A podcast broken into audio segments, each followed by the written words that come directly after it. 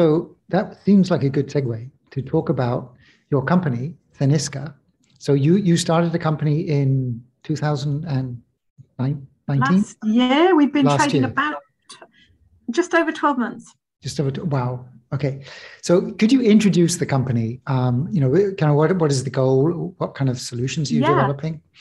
Absolutely. So, um, so we are Senisca. We are targeting the causes of aging to treat the symptoms. So I think what we do typically historically in medicine is we treat the symptoms of age-related diseases. Every common chronic disease that people are subject to pretty much is age-related. Age is the biggest risk and quite often the biggest driver.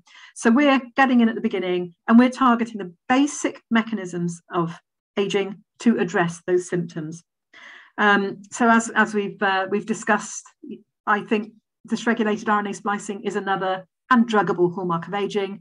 And we are developing um, a series of both small molecules, but also targeted oligonucleotides to address um, splicing factor dysregulation, restore all of those things that splicing factors do, with a view to cellular rejuvenation, at least partial cellular rejuvenation, in the context of age-related diseases. So that's that's what we're doing.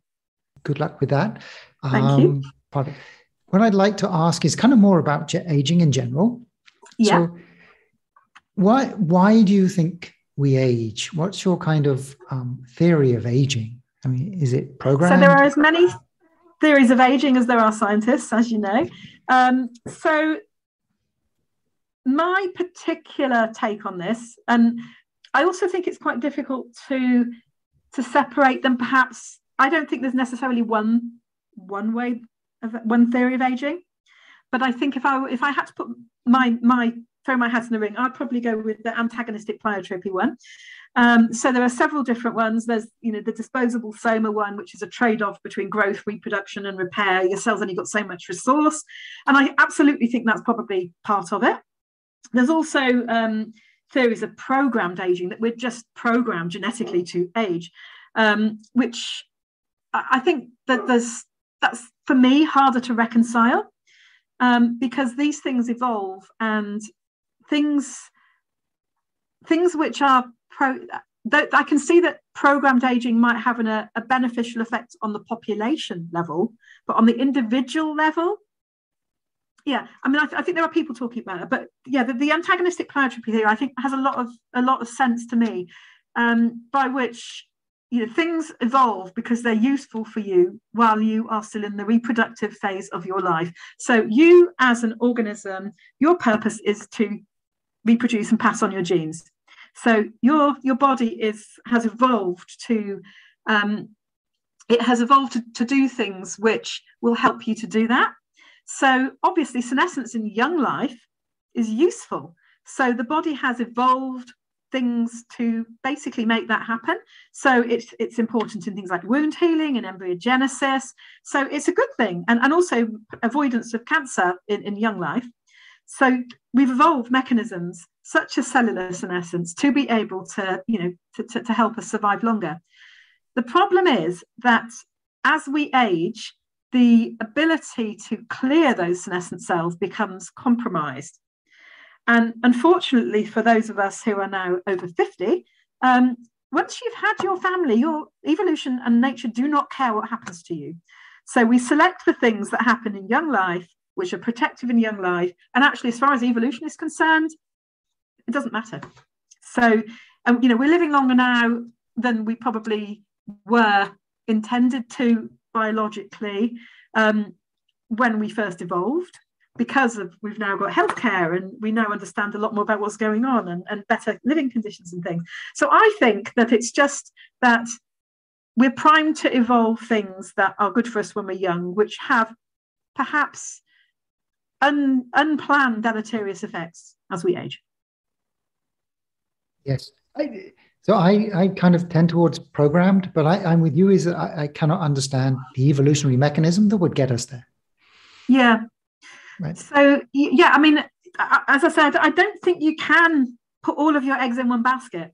I think there's a certain um, that there are certain advantages to all of these different kind of theories of aging.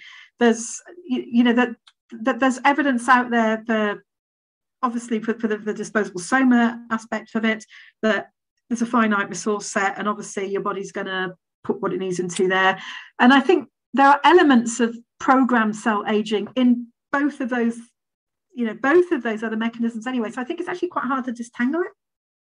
But i think on a population level something which has evolved to take the the kind of the weak and infirm out of your population if you're still a hunter gatherer you know it's going to be helpful for you to have the majority of your tribe being fit and healthy and able to hunt. But on the individual level it's I, I, find a little bit harder to reconcile but I, I think there are aspects of that in in all of the other all of the other ways as well. So i think i don't think anybody really knows yet and i don't know that we ever will.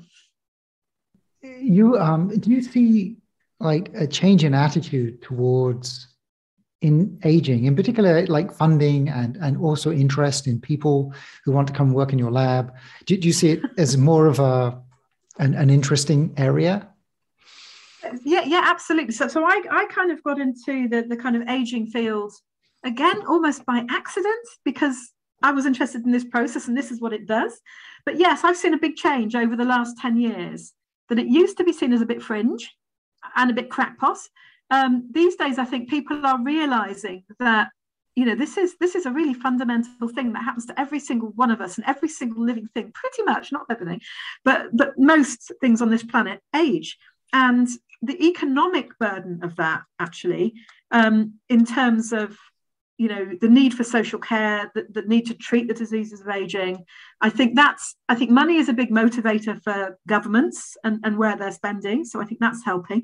But we're all you know each of us has an interest in our own survival don't we? So um, i think there's a lot more acceptance now that that actually what we're doing is not just something which is a you know done by a small select group of people in basement labs under conditions of darkness. It's something that actually has a real fundamental contribution to future you know future health of our population.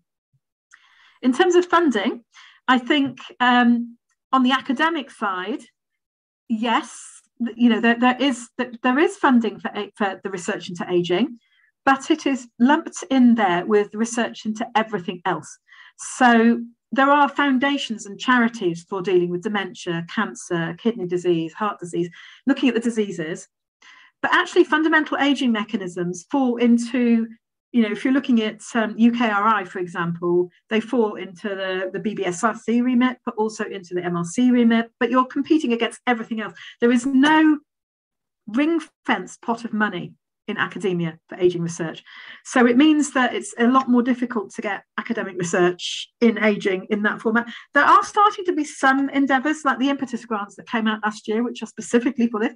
And as, as a researcher, I was just so happy to see that there are, you know, pots of money that we can bid for now where where we've got more chance of actually getting getting our stuff read and, and funded because you're not out there competing with with everything else on the industry side, it's been really nice to see big injections of cash coming into this. I think people are starting to see the potential benefits of it, that it isn't just, you know, as I say, it isn't just something which is interesting, it's something that could have, it's something that could have real impact. I'm biased, of course. yes, and I agree with you.